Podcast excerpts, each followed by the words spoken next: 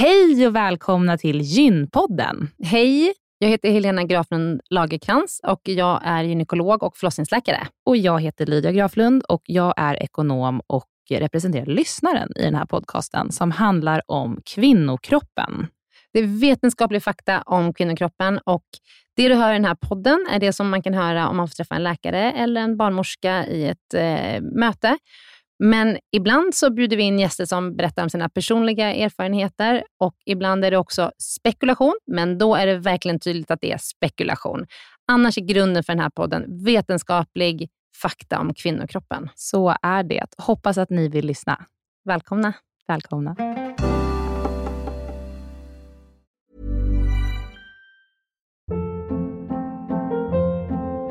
Hold up. What was that? Boring. No flavor. That was as bad as those leftovers you ate all week. Kiki Palmer here, and it's time to say hello to something fresh and guilt-free. Hello Fresh. Jazz up dinner with pecan-crusted chicken or garlic butter shrimp scampi. Now that's music to my mouth. Hello Fresh. Let's get this dinner party started. Discover all the delicious possibilities at hellofresh.com.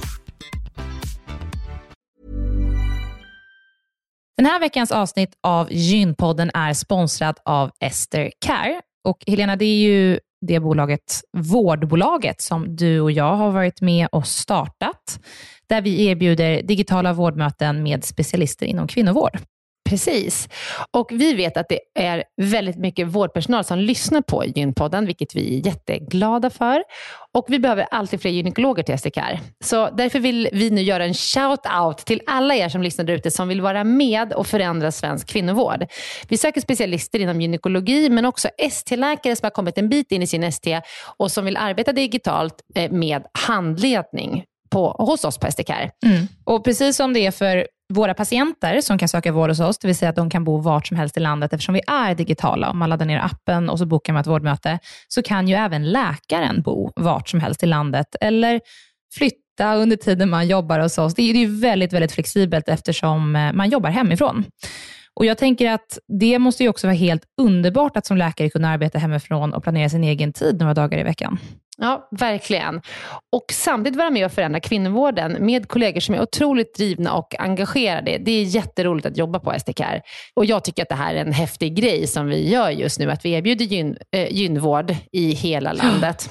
Och vilka är de vanligaste patientmötena du tar, Helena? Ja, men det är ju klimakteriet, eh, PMS, eh, mensbesvär. Och det är ju såklart Eh, ärenden och eh, diagnoser som går att hantera digitalt. Men vi remitterar också vidare när det behövs mm. Eh, och tar labbprover när det behövs mm. och så vidare. Mm. Så gå in på sdcare.com, klicka på jobba hos oss i menyn för att läsa mer och skicka in en ansökan. Tack så mycket. Tack och välkomna. Hej och välkomna till Gympodden. Välkomna. Lydia, igen är ju min röst helt kajko. Mm. Eh, så att du kommer få sköta snacket. Jag skulle säga att det här är nya normalläget. ja, alltså vad är det med min röst? Den är inte van att vara poddare tror jag. Nej, det är nog det. Men vi har ett fullspäckat eh, program med två fantastiska gäster. Mm. Och eh, jag kommer inte ens, alltså jag känner, vi har så mycket att prata om att jag hinner inte ens fråga hur du mår. Nej, men skit i det. ja. Vi går in på programmet. Vi, ja, och eh, ska du ta vad vi pratar om och så introducerar jag gästerna? Ja, har vi bestämt ett namn på det här avsnittet? Du har sagt mm. tre olika namn tror jag. ja. Okej, okay, då börjar vi med gästerna. Ja, vi börjar med gästerna. eh, Anna Sane, välkommen. Tack. Och Silla Holm, välkommen du också. Det är tack, så tack. roligt att ha er här. Anna, du har bakgrund som eh, ofrivillig barnlös, eh, tänkte jag först, men sen skrev du Silla till mig att man ska kalla det barnlängtan. Mm, det, det tycker jag. Jag, jag, tycker det är fint. jag tyckte det var fint. Det låter, så, det låter fint. Att man, du har haft barnlängtan under tre års tid innan du sen blev mamma. Och eh, Du har flera missfall bakom dig och sena avbrytanden och IVF-behandlingar och mycket sorg. Och Vi ska prata om det och du ska få berätta för oss och våra lyssnare om din resa. Och Det resulterade i ett barn och också i en eh, fertilitetsapp som heter Tilly som du ska få berätta om. Jättespännande. Välkommen. Tack. Silla Holm. Vi har inte träffats förut. Det är jättekul att ha dig här. Detsamma. Silla, du är samtalsterapeut och arbetar inom fertilitet, eller då om vi ska kalla det barnlängtan. Ja, men alltså, varför jag säger det är för att mm. jag tänker att fertilitet är ju det medicinska. Mm.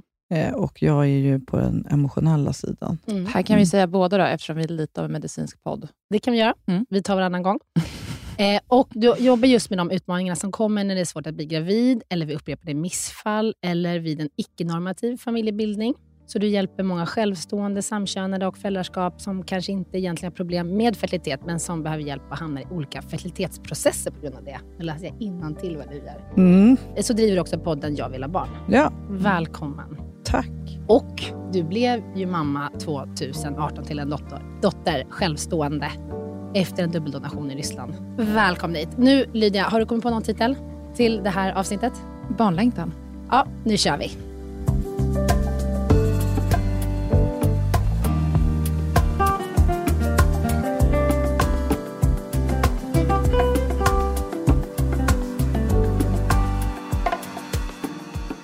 Anna, ska yes. vi börja med att du berättar lite hur din hur har din resa varit till att bli mamma? Var, var ska vi börja tycker du? Ja, um, var börjar man? Nej men um, jag har ju egentligen, um, jag blev ganska snabbt gravid när mm. uh, jag bestämde mig, eller jag och min man bestämde oss för att vi ville ha barn. Men det slutade ut uh, i ett uh, missfall. Och ganska snabbt där och då så var det nog lite som att trycka på en knapp, att jag gick från inte alls stressad till liksom, totalt stresspåslag. Hur gammal var du då? Saker. Då var jag 33. Nej, och efter det så har, följde ju en lång resa eh, av både fler missfall och som du nämnde tidigare så tvingades jag avbryta två graviditeter eh, efter vecka 20 för att barnen inte var friska. Eh, som ju såklart har varit en jättestor sorg och är liksom, för oss är det barn som är med eh, oss, även om inte omvärlden alltid ser på det så. Och eh, jag gjorde IVF, inte av den här vanliga anledningen att jag inte blev gravid då, utan för att eh, av olika anledningar minska risken för missfall. Då blev jag inte gravid överhuvudtaget dock. Så att det var ju liksom är ju en resa i sig. Mm. Så ditt, din, eh, ditt problem var inte att du inte blev gravid, utan att du fick tidiga missfall mm. och sena avbrytande på grund av miss, Precis, så ja. man gjorde ju genetiska utredningar, hittade ingenting och väldigt länge så var då diagnosen otur, vilket ju är en oerhörd frustration i sig. Att man mm. bara, jag eh, minns ganska tydligt när jag vaknade upp efter en, eh, jag säger alltid fel ord, hysteres Hysteroskopi. Ja, mm. jag säger alltid den där när man plockar bort... Hysterektomi. Äh, ja. ja. Äh, men det, är alltså en titthålsoperation. Mm. Man titt, eller? Nej, det är nej. alltså hysteroskopi. Okay, tur vi har en läkare med oss. Titthål man tittar in i buken. Hysteroskopi, det är när man kikar in i livmodern exakt. med en liten kamera. Alltså ja. via slidan upp i mm, livmodern. Mm, exakt. Mm. Ja, jag var sövd till mitt försvar. Jag vet inte riktigt vad som hände. Men i alla fall när jag vaknade upp där och när läkaren lutade sig över mig och bara, allt såg jättefint ut. Och min liksom, instinkt var bara att jag ville slå honom och bara, mm. för att jag önskade så mycket att de skulle ha hittat någonting. Mm. Men det som hände var egentligen att efter Aja, vår dotter, då när vi fick avbryta andra gången så sa väl genetikerna att Nej, men vi kan fortfarande inte hitta någonting, men oddsen för att det här är otur är oerhört små. Så troligen eh, så har du och din man samma genetiska avvikelse, men den är oidentifierad. Mm. Så vi kan inte mm. identifiera vad det är. Mm. Det, ni, det ska ju lägga till då att era barn hade ju samma sorts missbildningar. Ja, och de var ganska uh, uh, allvarliga. Mm. Så att det, det När gick... upptäckte man det här? I vilken, i vilken vecka? Um, första gången så upptäckte man det i vecka 20 på rutinultraljudet. Andra gången lite, alltså typ i vecka 18 eller något liknande. Det gick liksom inte att se tidigare. Nej, så det sågs inte på kubb? Exakt, Nej. det är ju då inte en kromosomavvikelse. Nej, okay. uh, så det är väl... Uh...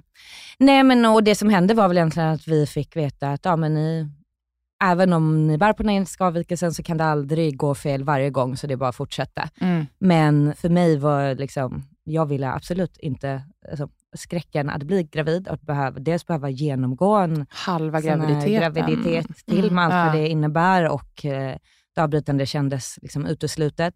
Så att vi fick ju vår son, eh, egentligen, min son heter ju Lev, eh, Sillas dotter heter Liv och mm. de blev till på samma klinik. mm. ehm, och, så att vi eh, donerade ägg för att liksom plocka bort eh, en del av eh, genetiken helt mm. enkelt, för att komma runt det här problemet, tror vi vi vet ju inte, det kan också ha varit så att vi hade tur och det bara funkade, men nu har vi eh, vår fantastiska son, så det är mm. lite sak samma. Så ni fick donationsägg? Exakt. Ja, fattar. Men nu, vänta nu, vänta, mm. nu går det alldeles för fort. jag tänkte börja med att gå tillbaka. Är det en skillnad på att få ett eller jag tänker att det är det, men jag tänker att du ska få berätta att få missfall. Du hade mm. tidiga men inte jättetidiga missfall, eller hur? Vecka, eh, Nej, exakt. Alltså, första gången var ganska det var i vecka 8, den andra gången var en Mr. Abortion då, mm. som man upptäckte i vecka 11. I vecka 11, ja. Mm. Men eh, och, jag tänker rent psykologiskt, liksom, att få ett missfall och mm. att behöva göra ett avbrytande på grund av svåra missbildningar. Mm. Hur, hur hanterade du det? Och Tyckte du att du fick stöd i det?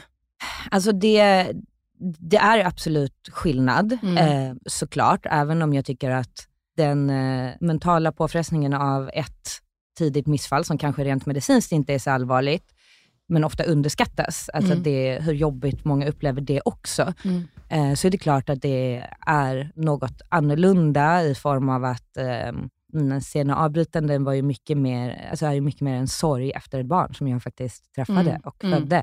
Eh, medans... Och det är ett aktivt beslut man ändå måste ta. Absolut. Det absolut. måste vara så tufft. Mm. Ja, nej men exakt. Och det, blir, och det liksom spelar in väldigt mycket i hur alla andra ser på det. Mm. Liksom att, eh, och att det blir ju egentligen väldigt konstigt det här att två veckor senare så hade jag förlorat ett barn mm. per definition. Men mm. två veckor innan, det är liksom vem sätter... Alltså, mm. Det är väl det här med att separera mellan de medicinska mm. och det mm. emotionella. Och, så det är klart att det var skillnad. Sen så skulle jag vilja säga, och det är väl lite det som jag brukar säga kring att ja, här, exakt hur min resa spelade ut sig är ju aldrig samma för någon annan. Alltså, även två människor som gör IVF har helt olika medicinska resor, men det här emotionella är ju väldigt likt för mm. många och det byggs ju också på hög. Så mm. liksom, när jag hade den här Mr. Abortion i vecka 11, vilket var liksom, en bit in på resan, så var det ju inte liksom, bara den upplevelsen i sig, utan det är ju hela liksom, den processen man har bakom mm. sig. Det har liksom byggts på hög och liksom hela hopplösheten som byggs upp och att man bara mm. känner så här, men det här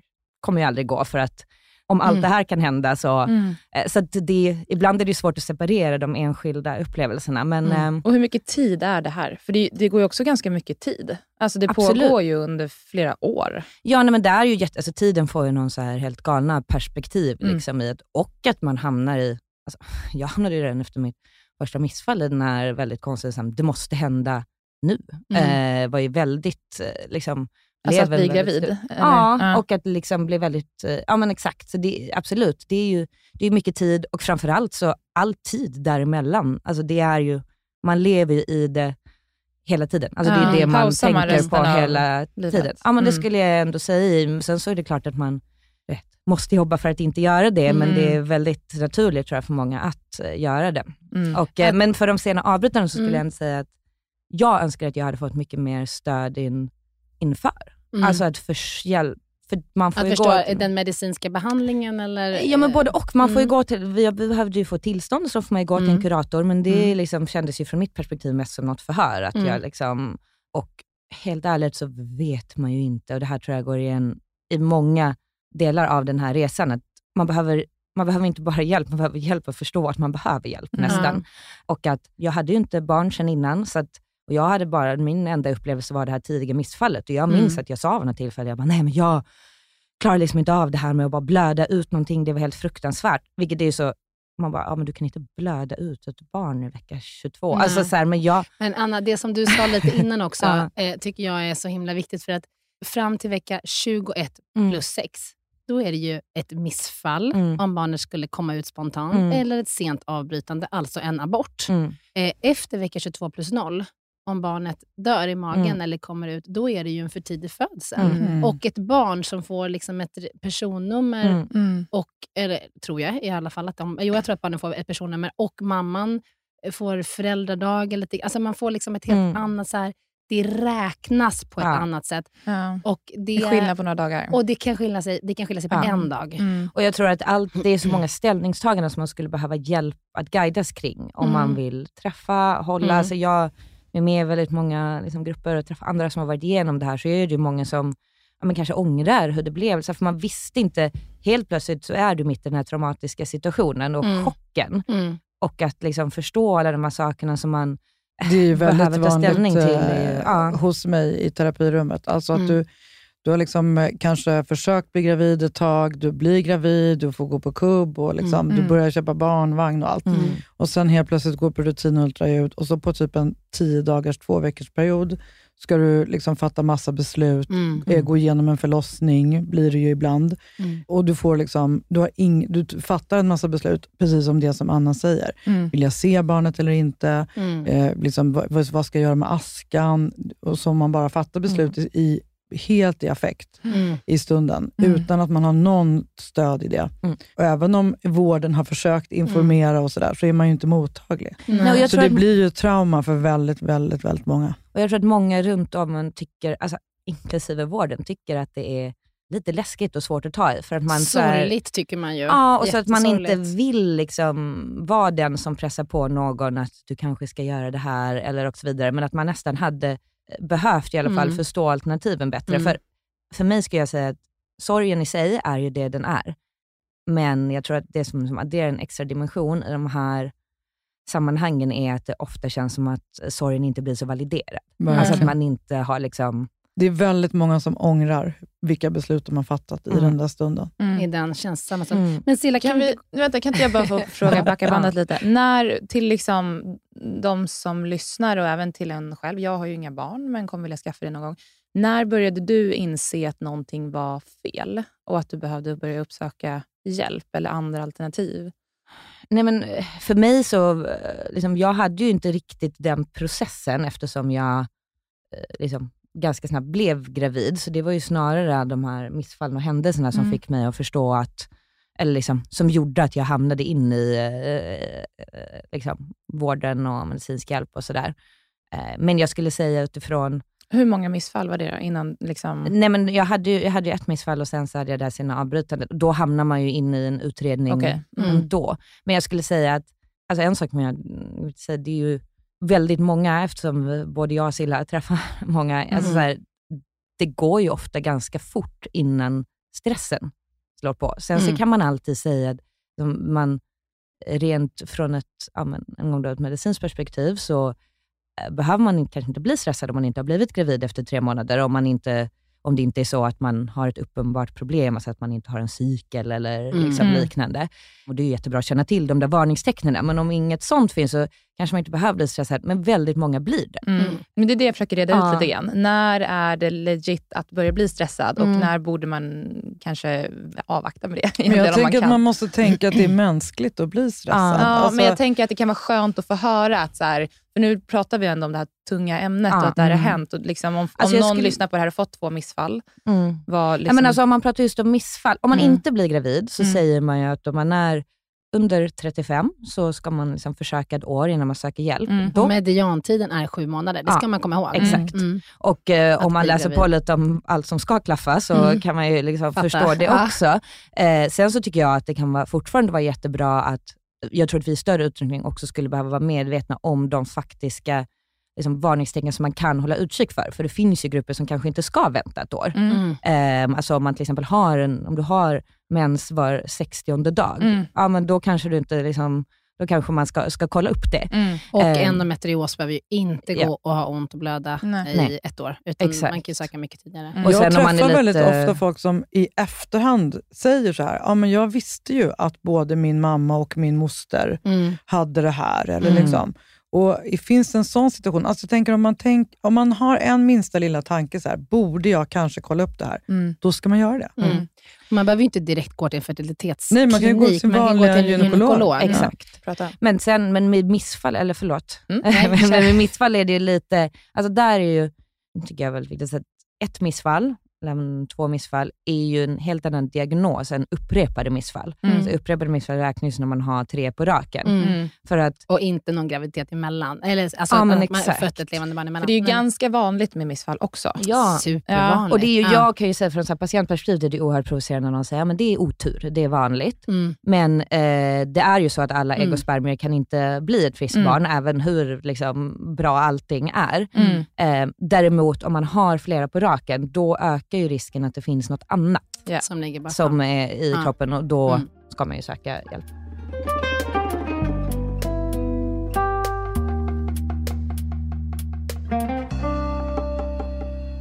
Och nu mm. över till Silla som Helena ja. sitter och pekar, sitter och pekar på. Eh, Vad jobbar du med Silla? Jag är samtalsterapeut eh, och eh, jobbar typ tre dagar i veckan med mm, i klienter, enskilt, i par, i olika familjekonstellationer. Var som jag, jag egentligen halkade in på, på grund av min egen resa. Alltså, ja. Jag gick min terapeututbildning när jag också längtade efter barn. Ja, okay. Så när jag själv levde med barnlängtan så kände jag ju, det, Anna och jag har ju här gemensamt, att, man, att vi under våra egna resor kände att vi inte fick det stödet som vi hade velat ha. Nej. Och då, eh, så jag drog igång samtalsgrupper under min terapiutbildning okay. för barnlängtare. Och sen har det bara rullat på med massa olika typer av och när, vilka är det som söker dig och i vilken, liksom, var i processen brukar man hitta dig? Det är dig? jätteolika. Alltså, antingen har man lyssnat på min podd, Jag vill ha barn, mm. eh, och kommer av den anledningen. Och Då är det antingen att man är i processen, att man inte har en partner och vill, lever med barnlängtan och vill ha en lösning på hur man ska göra det. Mm. Eller att man har gått igenom massa missfall, att det har tagit stopp på något sätt, att man känner att man behöver... Jag var ju, kom, gick ju, det hade gått lite andra terapi tidigare, men var ju under graviditeten när jag liksom kände att jag behöver... Jag skulle precis säga det, och numera är jag faktiskt en väldigt vanlig klient för mig, en person som har levt med barnlängtan, eller på ett eller annat sätt har gjort en fertilitetsresa, blir gravid och tänker sig att livet ska bli perfekt. Mm. Eh, och det blir det ju nästan inte för någon som Nej. blir gravid. Så, så att, och nu har jag också folk som har fått barn och som tänker att då ska allt vara över. Mm. Men det är... Alltså man, där är någonting någonsin över. Nej, men det är ju inte det. Och jag, jag, tror det är så himla viktigt att uh, prata om det här med barnlängtan och ofrivillig barnlöshet, för att det är liksom en kris man mm. går igenom mm. och det sätter sina spår. Men vad är det man brukar uppleva efteråt? Alltså Det är ju någon form av det, att det inte blev som det var tänkt. Okay. Att man, man har en bild av att när allt det här jobbiga ska vara över, mm. och sen kommer det något nytt jobbigt, eller, mm, mm. eller Ett det, eller det definierar en. Alltså, typexempel, så här i efterhand, jag gjorde 11 behandlingar, och det kan man ju tycka är mycket, mm. men i efterhand så tog det bara eh, inom citationstecken två år och så här, nu ser jag det som att det var en ganska enkel process, mm. fast det såklart inte var det när jag gjorde det. Men det som sitter i är, det är så ofta det händer saker. Alltså mm. Ibland till exempel, jag kan gå på toaletten och liksom, det bara rycker till i hela kroppen när jag ska dra ner trosorna. Mm. För rädslan att det ska vara mens där. Liksom. Mm. mm. Det, så, liksom, trots Lite att jag är klar PTSD, med hela... Ja, liksom. Mm. exakt. Men jag tror att när man är på resan så är det väldigt lätt att gå in i action mode. Alltså man ska ja. lösa det här problemet, man ska hitta rätt behandling. Efter så mycket man bara liksom Exakt, försöker, för man mm. har inte tid Nej. med det, liksom, eller ork över för att det är så mycket annat. Mm. Och Sen är det väldigt lätt, då, eftersom det är, man liksom går igenom trauman och liksom ens relationer kanske är, är åt skogen för att man inte tycker att folk har stöttat eller liknande. Och Sen helt plötsligt så har man det här barnet och då är det som att, ja men nu är det över. Och mm. det är det ju inte för att de där spåren sitter kvar. Mm.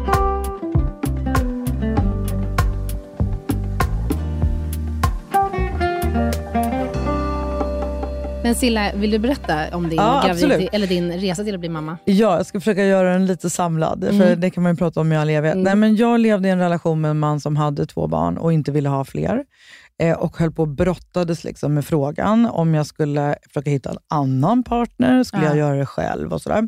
Till slut landade jag i, eh, också för att tiden ju rann ut, eh, att jag behöver göra det här själv. Det här var innan det var lagligt i Sverige, så då fick jag åka till Danmark medan jag faktiskt fortfarande var ihop med min kille också, åkte jag då som ensamstående, eller självstående som jag hellre säger, till Danmark. Supernaiv, kunde ingenting, gjorde fem inseminationer. Hur gammal var du då? 40, jag skulle precis säga det. Jag hade mm. fyllt 40 ah. och gjorde fem inseminationer utan att någon talade om för mig att det inte var en särskilt bra idé. Okay. Och eh, Sen fick jag då gå över till IVF, gjorde fem IVF på sju månader också så här i efterhand helt Oj. orimligt mm, ju. Mm. Och jag blev inte gravid på en enda av de här tio försöken. Och sen efter några turer hamnade jag då hos eh, eh doktor Olga i Ryssland och gjorde en dubbeldonation, alltså både med äggdonator och spermadonator. Och då gick det på första försöket. Äggdonator och spermadonator som sattes in i dig, så du har varit gravid? Exakt. Förstår. Mm. Och, och här pratar man, ibland pratar man ju om embryodonation och dubbeldonation, och det är lite olika definitioner. Ja, eh, men det det handlar om är ju att det är en spermadonator och en äggdonator som man har liksom gjort ett embryo som är gjort liksom för mig, eller vad man ska säga. Ja. Mm. Var du redo för den... Eh, för, alltså du, du var där då, liksom, när du kom till Ryssland, att, att det var don, dubbeldonation? Mm. Eller? Alltså, det, det, här kan man också prata om i all evighet. Det är som, många delar i den här processen som ju handlar om att man måste liksom acceptera något som man inte hade tänkt sig. Mm. Mm. Och I min värld så behöver man sörja för att komma till acceptans. Mm. Och Det tar ju olika lång tid i olika lägen. Mm. För mig var det en enorm process att sörja att jag inte skulle bli förälder tillsammans med en man. Mm att bara fatta beslutet och göra det själv. Nästa beslut, att någon manliga könsceller skulle in i min kropp, tyckte jag var en jättekonstig grej, som mm. jag ju mm. nu kan nästan skratta åt att jag la mm. så mycket tid med att acceptera det. Eh, insemination tyckte jag inte var så krångligt. Det var ett jättestort steg för mig att gå från insemination till IVF. Mm. Också i efterhand lite obegripligt, men jag, för mig fanns det någon orättvisa-aspekt i det. Liksom. Kan vi stanna bara, insemination ja. versus IVF? Insemination är ju, som jag brukar säga, som ett ligg hos doktorn. Ja, alltså man för in, in. Ja. Mm. spermier. Och IVF är ju alltså att man gör, simulerar, gör ett äggplock, befruktar Just utanför och sätter ut tillbaka. Mm, okay. Men, och sen eh, när det då blev tydligt att IVF inte funkade, så tänkte jag då att nästa steg för mig var att göra så kallad, det hette då PGTS, det heter nu PGTA, alltså att man gentestar embryona, screenar embryona i förväg. Mm. Som jag såg som ett nästa steg, men som jag nu har lärt mig egentligen bara är en metod för att förbättra en IVF. Alltså man måste ha ett ordentligt embryounderlag för att kunna göra det och det hade aldrig jag. Mm. Ja, jag, jag gjorde ju det. Ja. Mm. Under min IVF, men eh, det hjälpte inte så mycket. Eh, och sen... Men är det så också då att man måste veta vad man letar efter? Eh, med PGTA så behöver man in, då tittar man egentligen bara på om ämnen har normala kromosomer. Mm. Men sen så finns det ju en annan metod som tidigare kallades för PGD och nu, eh, jag tittar på He, Ja, heter eh, PGT men gud, vad heter det? Det här kan PGD. man ju inte eh, som gynekolog om man inte jobbar med det. Nej, men då kan man ju, som i vårt fall, om man mm. hade hittat det genetiska felet, mm. Då hade man ju kunnat plocka ut eh, liksom, ägg, mm. befrukta dem, få embryon och sen titta vilka av de här har genetiska felet och så mm. kastar man bort dem. Mm. Men då måste man veta vad man letar efter. Just det. Så BGTA mm. är egentligen bara ett sätt att eh, leta efter kromosomfel och rekommenderas ju därför ibland om man är äldre och därmed har en högre andel ägg mm. som man inte har normala kromosomer. Och Anna, i ditt fall så visste man inte vad felet var? Nej, alltså jag gjorde det här tidigare i processen mm. och eh, det där kan man snacka massa om. Men det, det, var, det var inte, jag, det var... jag, skulle säga att jag blev lite liksom, påsåld det som en lösning för att man gärna ville ha en lösning. Men Betalade du för det då? Ja, PGTA kan man inte heller göra i Sverige. Nej.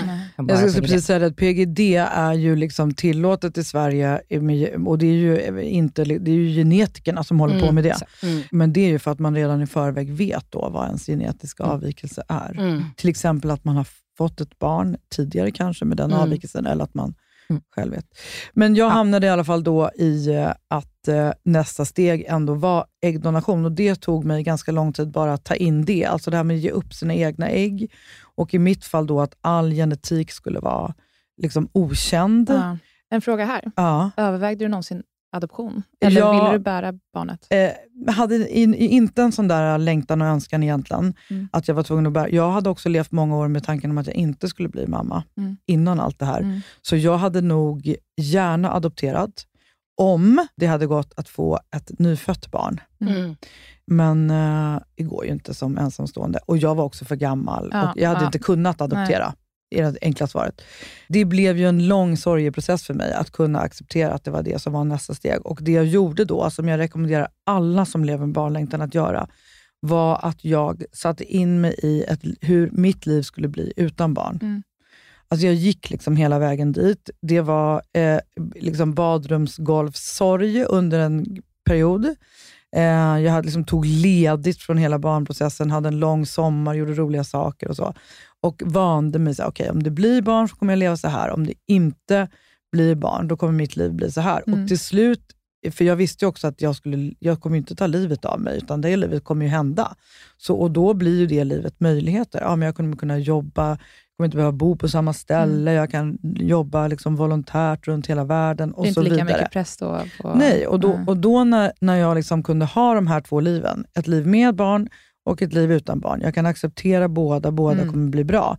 Men om jag får välja så vill jag ha ett liv med barn. Ja. Och Då blev liksom äggdonation enklare. Mm. Jag önskar att jag hade kunnat allt som jag kan idag. Eller jag både önskar och inte önskar. För det som jag helt och hållet missade var att också lyfta in barnperspektivet. Mm. Och liksom, hur blir det för ett barn att komma till på det här sättet. Så jag tänkte inte på det. Jag var liksom väldigt egoistisk. I... Hur blir det för det barnet då? Ja, men det vet vi ju inte. Alltså, den forskningen har ju inte kommit så långt. Vi vet en del, men vi har absolut inte alla svar. Vilken aspekt menar du då? Alltså hur det är för ett barn att växa upp utan att känna till sitt mm. genetiska ursprung. Mm. På samma sätt som det kan bli för adopterade barn. Mm. Eller, jag önskar att jag hade kunnat mer om det, men det är också ett helt annat... Mm. Eh, Ditt barn äh, är tre, Hon är tre och ett halvt. Har, ja. Vet hon? Eller alltså, förstår hon kanske inte ännu? Nej, hon fattar inte ännu. Jag, hon, jag, har ju berättat för henne sedan dagen ett mm. hon föddes. Mm. Eh, jag drar i historien om hur hon kom till när jag byter blöjor. Ja. Eh, och Det har liksom med tiden blivit eh, en liten sång som jag kör ibland mm, och en liten berättelse. Och sådär. Helena sitter och gråter äh, jättemycket. Och, eh, liksom, hon, det, hon fattar ju inte ännu, men Nej. hon har ju hört historien hundra gånger. Men, och Nu är det till och med så att hon är så här, ja, ja mamma. Alltså hon tycker typ att jag tjatar om mm. den där. Men den dagen som hon förstår så kommer det ju vara vardag för henne. Sen, sen tror jag också att liksom, som, det är nästan en större grej att vara självstående. Mm. Alltså det här med äggdonation, ju, det syns ju inte eller märks inte eller liksom, påverkar inte på något sätt för ett litet barn. Och Sen har min dotter också, jag träffade min kille när jag var höggravid.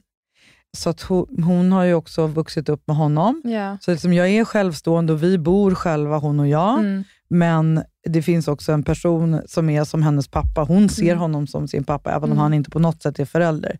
Vi brukar kalla honom för McDonalds pappa. Han liksom bara gör roliga grejer. Men, Skönt. och han tar inga, byter inte blöjor. Och tar liksom, jo, det gör han, men han, han tar inga månar och sådär. Nej. Ja, för jag tänker på en grej när du berättar om din process, som jag tycker är så himla...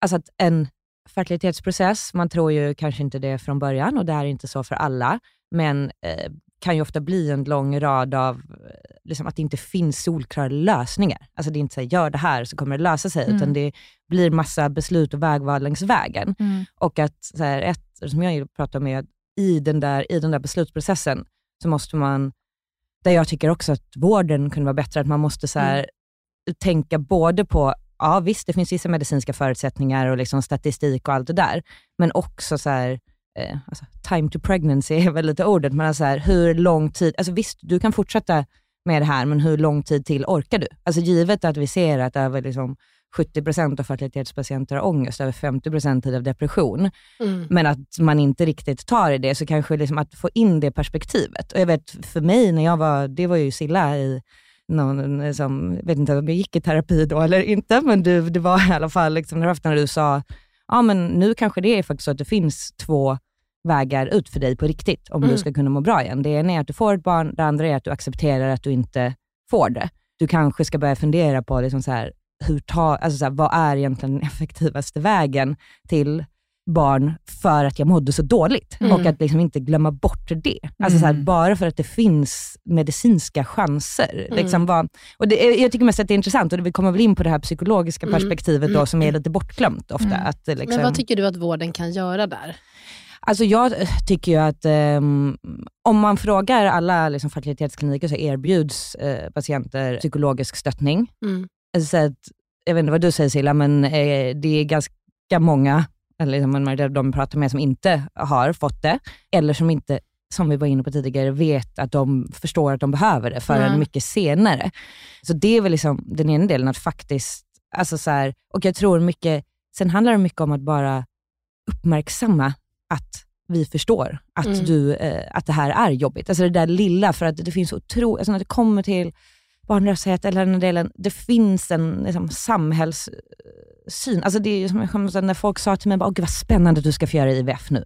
Man bara, men du säger inte det till någon som genomgår en annan medicinsk behandling. Mm, eller liksom, eh, ja men du vet, det, det, kommer lösa sig, allt det här. Alltså det finns, eh, det finns liksom lite en, en oförståelse. Och, eh, kan vi komma in att, på, ja. på det runt omkring? Alltså, mm. om man är, för att man vill ju bara ja, väl. Hur, mm. ska, hur ska man tänka om man står vid sidan av och vill vara stött? Alltså jag tänker att man måste liksom, för det första veta om att det inte är samma för alla. Nej. Det finns liksom inte mm. ett protokoll eller ett sätt att stötta en barnlängtare.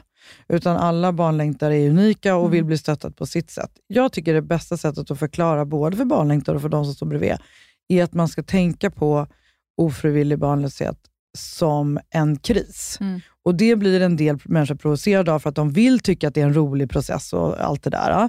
Men på sikt så blir det förr eller senare en kris mm. för alla som lever med det här. För det är att man behöver bli förälder på ett icke-normativt sätt, alltså som inte alla andra. Det är orättvist. Mm. Liksom.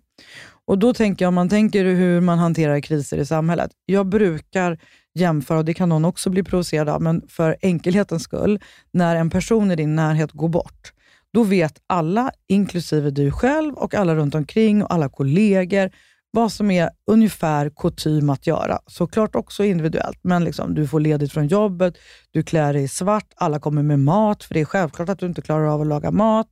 Du har en ceremoni när man får säga hej då. Det finns liksom mm. ritualer och former för att ta hand om den här sorgen. Mm. Sorgen finns kvar, men efter en tid, man går tillbaka till jobbet och så vidare. På samma sätt borde man se på ofrivillig barnlöshet. Men det är samma typ av kris, men du ska göra den helt själv och antagligen vet ingen i din närhet om mm. att du går igenom det här. Så mm. du ska bara, allt ska bara rulla på som mm. vanligt. Liksom.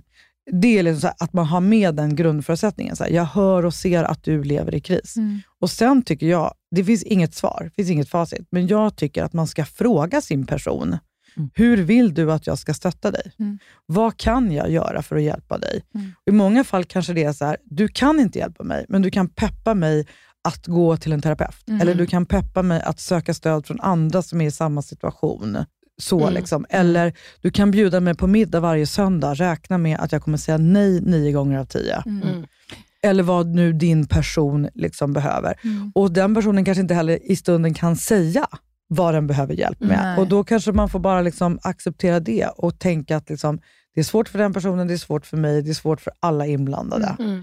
Liksom. Jag tycker att det är en väldigt bra fråga, för det är också så att, um, alltså dels är det ofta svårt, när man mår riktigt dåligt, att det, det, det är lätt efteråt att förstå vad man behövde, men mitt i det så är det inte så lätt. Och man kanske vill olika saker, man behöver vill olika saker, olika dagar mm. och olika timmar. Mm. Alltså jag tycker det är en ganska bra fråga just nu, men vill du liksom, vill du ha eh, råd eller vill du bara att jag lyssnar? Ja. För att vissa dagar så kanske man vill ha just det där bara, ja, men peppa mig lite nu. Liksom. Mm, mm. Jag, nu är jag inne i en streak där jag vill vara lite positiv och vill se lösningar. Och ibland, eh, kanske mer, eftersom folk tenderar att mest komma med lösningar och pepp, så är det väl oftare så att man faktiskt bara vill att bara låt mig. Bara, ja. alltså, vi har ju en så instinkt som människor att vi vill lösa folks ja, problem. Men ja. det här är ju liksom inte som när man har en jobbig chef på jobbet och man Nej. kanske kan fundera på om man kan ta upp det med någon och det finns konkreta lösningar. Den här är lite så här, det här är jobbigt och det är skit, kan du bara liksom låta mig vara? vara alltså, oombedda mm. tips och råd är ju liksom ja. Och de är ju väldigt... De alltså, kommer jag, hela tiden. Ja, alltså det är ju extremt... Eh, alltså, och det, mm. det, det, är ju ofta välmenat, mm. eller det är ju alltid välmenat, ja. men och det är ju, här kommer vi tillbaka till att det finns en väldigt låg... Alltså så här, det är ett medicinskt område, men som mm. alla anser sig ha olika kunskap, kunskap mm. och eh, Har du, har du ätit stories. kosttillskott? Ja, och liksom min kusins kollega, ja. de gjorde det här. Ja, och man bara, men fertilitet, jag menar, har du blockerade äggledare eller liksom mm. inga spermier? Alltså det, det är två helt olika mm. sjukdomar. Mm. Och Sen tänker jag också att man som står bredvid också kan faktiskt läsa på. Mm. Eh, man kommer ganska långt på lite googling och Mm. Vi har till exempel gjort ett jättebra avsnitt, avsnitt 96, som är för den som står bredvid. Mm. Perfekt. Mm. Och, ja, men verkligen. Och jag mm. tror att, eh, alltså en eh, grej som jag tänkte på var också att, för att jag hade en mm, person som kontaktade mig för ett tag sedan, som hade sagt, men hur ska jag stötta då i det fallet hennes dotter, som går igenom då, eh, liksom, är väl mitt i en acceptansprocess, eh, som du beskrev. Och att hon var lite såhär, men jag, jag säger, vill ju liksom bara att hon ska förstå att det kommer bli bra. Mm. Eh, för jag vet ju det. Och att jag vill säga, ja, liksom, du har ju rätt. Att troligen så kommer den här acceptansprocessen att ske och liksom det här kommer, det kommer bli bra. Men hon måste få ha sin egen mm. resa. Mm. Och att, eh, alltså, liksom, som i mitt fall till exempel, när jag vet, började berätta för folk att jag tror att vi kommer en donerade ägg. Det var ju på många sätt fantastiskt att mina vänner var så ja ah, men jättebra liksom. det, det har jag tänkt hela tiden, det är toppen. och så mm. Men för mig blev det också lite provocerande. Alltså, det är det här, man vill att de ska vara positiva, men också lite så här, ja, men det är fortfarande en process för mig att mm. eh, liksom landa i det. Och att man, ibland så tror jag att man behöver acceptera att det kanske inte finns något man kan göra. Man mm. behöver bara finnas där och låta den personen ha sin process mm. eh, och liksom visa att mm. man och, finns kvar. Och för mm. den som liksom lever mitt i så tänker jag att man ska tänka, dels att man själv accepterar det här med att det är en kris. Mm. För då får man också ett, kan man ha ett annat förhållningssätt, att man kan tänka så här, okej, okay, men har jag gått igenom kriser förut? Hur gick det till? Liksom? Har jag sörjt någonting förut? Hur gjorde jag det? Kan jag mm. göra det på samma sätt igen? Kan jag ta in hur jag har gjort förut i det här?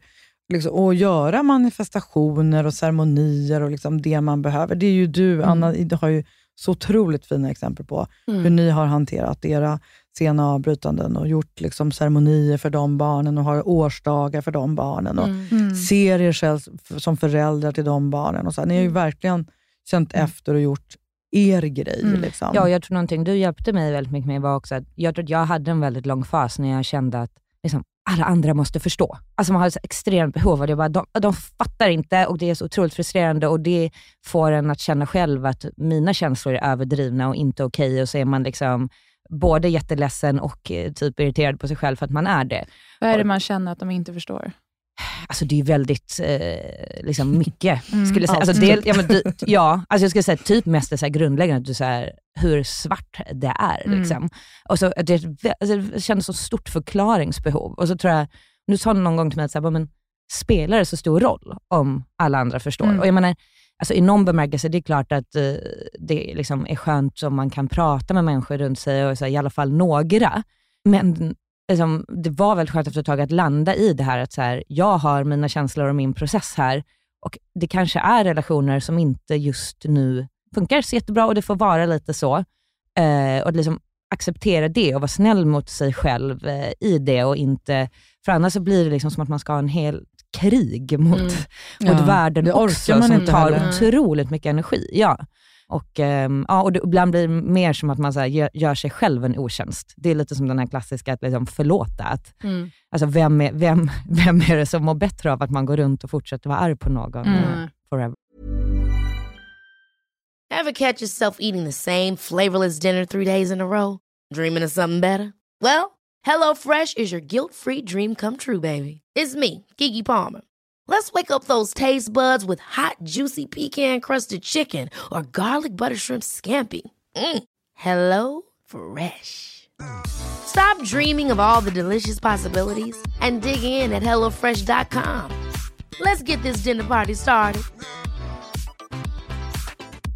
Hiring for your small business? If you're not looking for professionals on LinkedIn, you're looking in the wrong place. That's like looking for your car keys in a fish tank. LinkedIn helps you hire professionals you can't find anywhere else, even those who aren't actively searching for a new job but might be open to the perfect role. In a given month, over 70% of LinkedIn users don't even visit other leading job sites. So start looking in the right place. With LinkedIn, you can hire professionals like a professional. Post your free job on linkedin.com slash people today. Den här veckan så är Gynpoddens avsnitt sponsrat av hemsidan mittpreventivmedel.se som är en eh, informationshemsida gjord av Bayer. Mm. Och vi har pratat om den tidigare i avsnitt eh, om att eh, det finns olika tester du kan ta, eller det finns ett test du kan ta. Du kan också gå in och jämföra olika preventivmedelsmetoder för att se vilka som är bäst för dig och du mm. kan titta på en film där mm. du kan förbereda dig inför att du ska träffa barnmorska eller gynekolog och skaffa ett preventivmedel. Men det vi skulle vilja berätta om idag, det är att det finns också då eh, på mittpreventivmedel.se så finns det en bra lathund om man råkar glömma ta sitt p-piller, eftersom det beror ju lite på liksom när i kartan som du glömmer att ta ditt piller. Mm. Och Då kan du gå in under rubriken “Känner du igen dig?” så finns det en rubrik som heter “Undvika oplanerad graviditet”. Mm. Och Där är listat sådana här saker då som kan hända. Att mensen är sen, du har glömt att ta p-pillret, behov av akut p-piller och kondomen gick sönder. Mm. Ja, du vet Lydia, olika saker som kan hända mm. som ändå gör att man blir sjukt orolig och behöver få information om vad som kan hända. Så börja med att gå in och läsa på den här sidan för att se liksom lite var passar du in någonstans. Mm. Det här är faktiskt en väldigt viktig del av den här hemsidan. Ja, och det är en superenkel guide där man mm. fyller i hur många piller man har glömt, vilken sorts karta det var. Är det en karta med fyra eller sju sockerpiller? Inga alls. Ehm, ja, så att det, är, det är väldigt anpassat till din situation och sen mm. så får du råd. Mm. Och Ibland kan det vara att man bara, bara behöver ta igen det här pillret som man har missat och ibland behöver man kanske komplettera och ha kondom i en vecka liksom, eller så under en viss tid. Så att, eh, ja, men den är informativ och bra. Så gå in och kolla på mittpreventivmedel.se och sen klickar vidare till den här lathunden då som man hittar under rubriken Känner du igen dig? Mm. Jättebra sida. Tack okay. Bayer. Tack Bayer. Men Anna, nu mm. är ju du mamma mm. och du valde, ni valde till slut att gå med donerade ägg och din mans spermier. Mm. Eh, hur kom ni till det beslutet? Är, är frågan liksom varför vi valde donerade ägg och inte spermier? Ja. Ja, exakt. Ja, mm. ja um, det var ett... Um, min in, liksom, vi, det var ett väldigt enkelt beslut, mm. skulle jag säga. Um, det, rent så här, i, det, liksom, det som är enkelt att sätta ord på är att jag skulle bära barnet och mm. därmed eh, liksom, vara med i processen på det sättet, så att vi ändå båda fick ja, vara en del av, av det. Och Sen så finns det någon annan del av det som var att det var typ jag som var direkt, ja men då väg. Jag, det, det, kände, det mm. var väldigt naturligt mm. och det är ju ingenting som kanske är överförbart på någon annan. Det var mm. liksom i vår situation. Men det var väl mycket det att eftersom, alltså oftast så kan man ju faktiskt inte välja. Eh, det finns en liksom, anledning till att man måste göra det ena eller det andra. Mm. Eh, men i vårt fall så kunde vi det och då kändes det naturligt och mm. har egentligen inte jag tänker Anna, du visar också ett sånt bra exempel på, som jag försöker råda mina klienter till, att man, att man kan liksom att man, det nästan krävs när man hamnar i ett sånt här läge i processen, att man måste liksom eh, dela på sig. Att man har en del inom sig som är någon form av projektledare och som mm. gör research och som kontaktar kliniker och som vågar åka utomlands och så. Och Sen har man en annan del som är den emotionella och när man blandar ihop dem blir det väldigt rörigt. Det är väldigt mm. svårt att hålla på med alla de här praktiska sakerna när man är superemotionell. Och att ge upp sina ägg är ju väldigt, väldigt emotionellt och en svår process. Så det liksom man kan hjälpa sig själv genom att dela på dem. Så man liksom, idag lördag är jag den emotionella som är ledsen över det här och idag söndag är jag projektledaren och styr mm. upp alla de här mm. grejerna och håller det liksom lite isär. För Det som du var inne på och snudda på förut, Anna, är också jätteviktigt. Alltså att man tänker så att för nästan alla i ens omgivning och alla har någon form av inställning att man ska göra saker så nära det normativa som möjligt. Alltså mm. så mycket som möjligt man mm. kan göra som att ligga i sängen, desto bättre. Mm. Alltså desto lite ingrepp, desto lite mm. land långt bort eller vad det nu är, så är det bättre. Men när man har kommit till den här punkten så är inte det sant. Alltså liksom den minoritetsstress som man hamnar i av att mm. liksom göra saker som ingen annan gör. Så Det var det jag sa till dig, Anna. Jag kommer ihåg när vi, det, faktiskt, när vi hade det här samtalet. Att, på samma sätt det här med att jag säger att man ska tänka sig ett liv utan barn. Man kommer liksom till en punkt, och det har folk svårt att förstå, när man måste tänka så här. Okej, om jag nu ska bli förälder, då behöver jag vara den här projektledaren. Jag behöver tänka strategiskt. Jag behöver tänka, liksom, vad är min snabbaste, smartaste, billigaste väg till ett barn. Mm. mm. Och Det är svårt för andra att förstå, att det är det bästa sättet. Liksom. Mm. mm. Och Det är väl det som är skillnaden. Så här. Å ena sidan så är fertilitet eller infertilitet medicins liksom en sjukdom. Men alltså, vare sig vi pratar äggfrysning, eller IVF eller andra grejer, så blir det väldigt lätt att det handlar om så många existentiella, kringliggande, liksom, mm. mitt liv-frågor i tillägg till mm vilket stimuleringsprotokoll ska jag ta? Liksom. Mm. Men jag tror det där är jättebra som du sa, där med olika boxar. Vi har precis, eh, så Tilly har precis gjort en eh, relationsguide egentligen, liksom med konkreta tips för att så kunna bra. hantera mm. relationer. Och där var en, alltså då pratade vi om, eh, om man tänker på parrelationer, med så här forcerat sex som liksom många då upplever, att, och att liksom, ett tips där var egentligen att men kanske separera. Alltså för det är så lätt att man då gör, okej okay, men nu har vi bara det här påtvingade liksom, och det är så tråkigt och så mår man dåligt över det. Och, men att liksom så här, kanske acceptera att så här, ja, men om man då försöker liksom på det sättet, att så här, ja men då får det vara så en del av månaden och det kanske får liksom vara okej. Okay. Vi behöver mm. inte må dåligt över att det inte blir så skoj eller att det inte går eller whatever. Men det finns andra tillfällen när vi mm. kan göra det. Alltså att man mm. liksom får försöka separera. För att om man hela tiden också ska mår dåligt över att man mår dåligt, mm, eller att det inte mm. är så kul, eller liksom, då, då, ja, då mm. blir det liksom en ond spiral. Mm. Vi pratar ju också nu bara om de stora frågorna, men att liksom mm. vara i den här processen innebär ju på en daglig eller veckobasis liksom, att man måste ringa och boka ultraljudstider, man måste boka om ultraljudstid, man måste ta en spruta. Det är liksom, och det är inte jättelätt att få tag på sjukvården. Nej, det, det är, liksom, det är otroligt påfrestande. Liksom, Vi pratar här om de stora besluten, men det är liksom Ja. Alltså jag hade så Excel-sheets mm. över hur jag snabbast, smartast skulle åka fram och tillbaka till Köpenhamn. Ja. Liksom. Jag hade till slut en powerpoint med hela min så behandlingshistorik som jag drog för läkare för att liksom... Mm. det är liksom, ja, det är alltså man måste verkligen uh. se på att, att vara i den här resan, eller vad vi nu kallar för, det är liksom ett väldigt stort projekt. Mm. Mm. Klarar alla att göra det här? Det, det låter nej. otroligt... Mm, absolut inte. Eh, ja, absolut du inte. behöver ju ha ett driv. Liksom. Ja. Och en projekt. Det, alltså, du behöver kunna jaga. Det ska man ju också mm. säga till alla som lyssnar, att liksom, det är helt okej okay att ge upp en mm. fertilitetsprocess. Att det som blir för mycket. Och jag tänker, liksom, om man ska ta...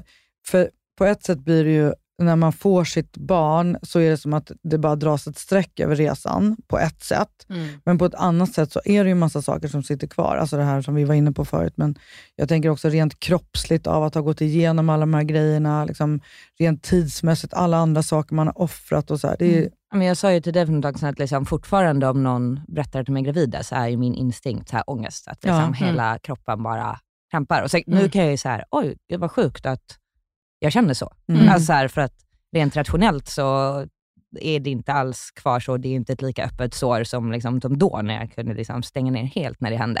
Men instinkten Alltså när folk berättade att de var gravida ja. under mm. den här processen. Ja, men exakt. Ja. Det, var ju, alltså hela den, det är ju en sak som påverkar relationer. Det är ju att, speciellt om man är i en viss ålder eller liknande, så är det väldigt lätt att liksom, hela ens... Alltså, när, barn, när folk får barn så cirkulerar ju livet runt det, mm. eh, vilket inte är onaturligt. Mm. Men det gör ju också att det är väldigt svårt att eh, liksom fly från mm. det. Eh. Anna, tänkte du någon gång att du inte skulle få barn? Eller hamnade du i den? Liksom? Nej, alltså jag var nog aldrig eh, i... Jag var nog väldigt här, det, det, det, var liksom inte det som var min rädsla. Min rädsla var hur länge till ska jag hålla på med det här? Mm. mm. Alltså att, liksom om någon hade sagt till mig att ja, men om fyra år så händer det här, det hade varit mm. en helt annan... För Det tror jag är så himla viktigt. att Jag upplever att det blir väldigt lätt att folk tror att det man mår dåligt över i barnlöshet är att man inte har ett barn som man så gärna vill ha.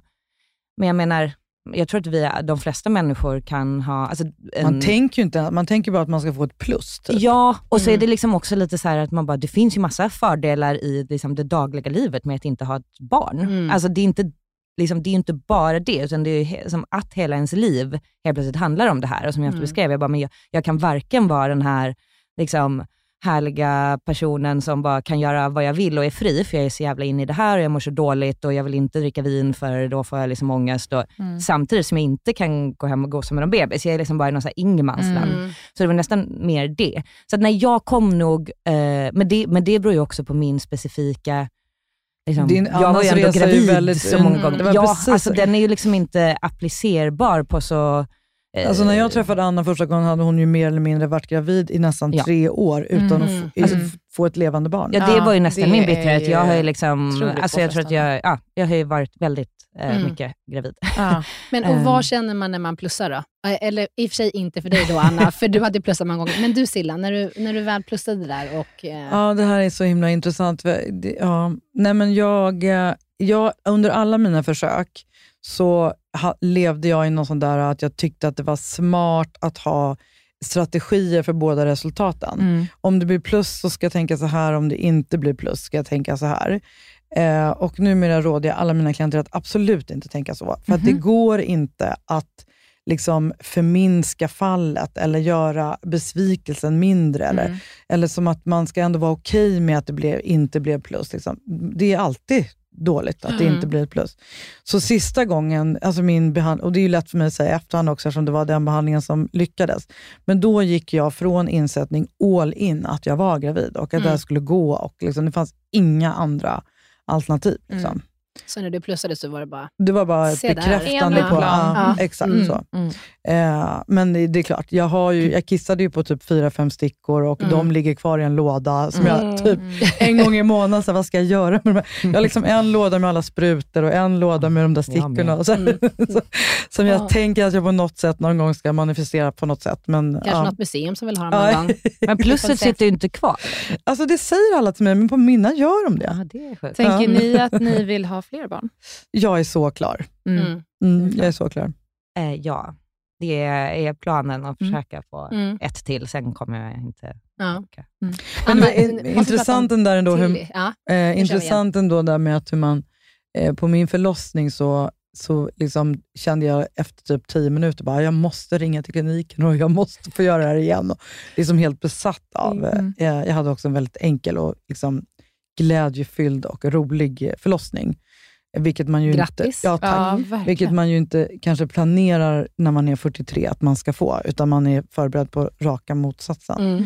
Så att i, i den där hormongrejen mm. så var jag ju liksom, oh, jag måste absolut göra det här en gång till. Mm. Men sen eh, gick det ganska fort till att eh, jag var ju också 43 när jag fick barn, mm. så att jag var ju gammal. Mm. Ur det perspektivet gammal.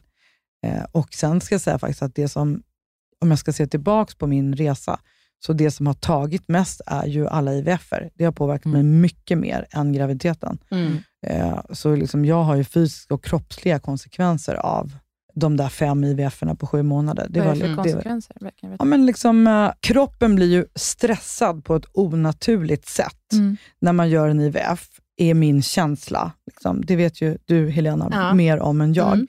Eh, och Gör man det då flera gånger så försätter man kroppen i ett onaturligt läge mm. som gör att den på något sätt plockar upp... Jag upplever att liksom, det påverkar tarmsystemet, att eh, man får ett annat förhållningssätt till kost, man får ett annat förhållningssätt till återhämtning och vila, som ju såklart får långsiktiga konsekvenser. Mm. Men det här är ju inte något vetenskapligt Nej, svar, men det utan min känsla. Men jag tänker också att det är ju, alltså, alltså, IVFen, som det finns ju, det är ju liksom medicinen och allting, men det är ju också den extrem liksom, mentala stressen. Som, jag säger efter det att när jag väl kom till IVF så tyckte jag det var så skönt att så här, alltså innan jag började då, att bara, oh, gud vad skönt, nu får jag lämna över allting i någon annans händer. Om man liksom bara ska få den här lösningen, vilket jag, det finns ju forsk, massa forskning som visar att de flesta överskattar liksom, eh, möjligheten, eller så här, IVFens chanser, vilket kan ge orimliga förväntningar. Men det är ju helt plötsligt det är en helt ny värld av nya saker. Alltså du vet, du är konstant rädd att du ska ta ta fel spruta eller mm. liksom, eh, och så går man på koller och då är det så mycket som ska kollas upp varje gång och helt plötsligt så var min slemhinna för tunn. Jag visste fan knappt att jag... Hade alltså, en slemhinna? Nej, men liksom, man, kollar inte, man kan ju inte se slemhinnan om man inte går på alla de här Nej. ultraljuden. Så det blir så många nya grejer och det är ju den här liksom, konstanta stressen som bara mm. ligger där och puttrar utan att man nästan ens märker det själv. Liksom. Och det är klart att det påverkar en.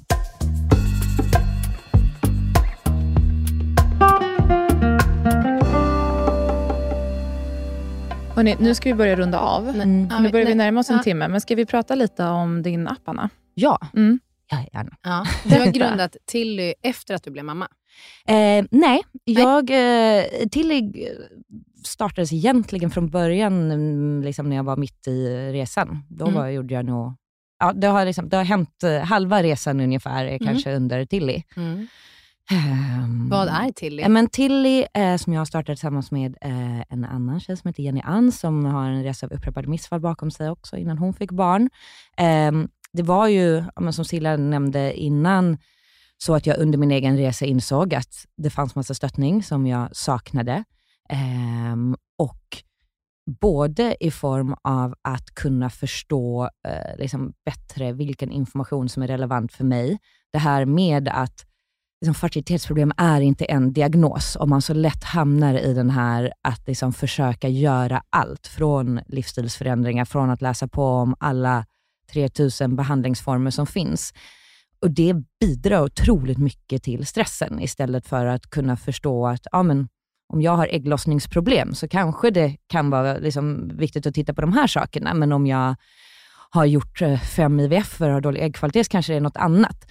Så vi vill, har egentligen byggt en plattform med, med dels då med information, som, men där tanken är att man liksom personaliseras mer. Så man kan hålla reda på sin behandling eh, och sin cykel och liknande, men också då baserat på det eh, på ett mer personaliserat sätt söka information. Mm. Och Sen så tittar vi också mycket på de mentala delarna eh, för att eh, helt enkelt ah, det är en så otroligt viktig del mm. och den är så bortglömd. Och mm. att eh, vi som, som har en app är ju inget substitut till att gå i terapi, men har ju verktyg som man kanske kan använda mer på daglig basis, som journaling och eh, meditationer som Silla har gjort, som är anpassade för den typen av frågeställningar och utmaningar som, som man ställs eh, inför. Och att kunna mm. ha sådana eh, verktyg med sig längs resan och att liksom paketera ihop det. För eh, vi upplever att många andra plattformar ute har kanske en ganska så smalt perspektiv, att man ska liksom stötta precis under en IVF-behandling till exempel. Mm. Men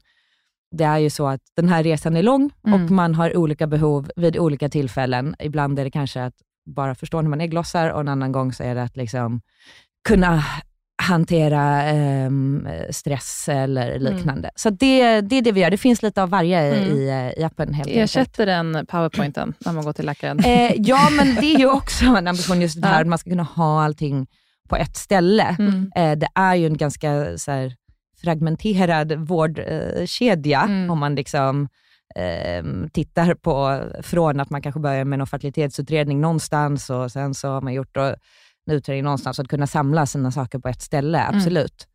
Så Tilly, och den finns i App Store?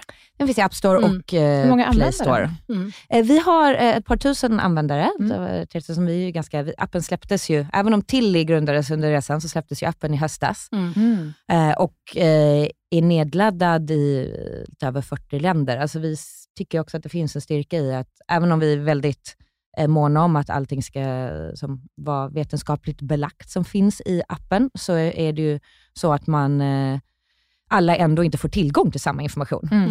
Eh, utan liksom att demokratisera informationen lite. För att man är ju ofta fast i handen på att man råkar träffa en specifik eh, läkare och det, det, är ju faktiskt så att det finns lite olika åsikter eller förhållningssätt till mm. vissa saker. Just det. Så intressant. Tack ja, snälla för att ni har tack berättat om era historier och era, allt som ni har liksom Helena, har du er. återhämtat dig? Ah, lite. Mm. tack. Ja, underbart. Tack ja, Tusen tack. tack hörni. Tack för att ni lyfter ämnet. Så bra.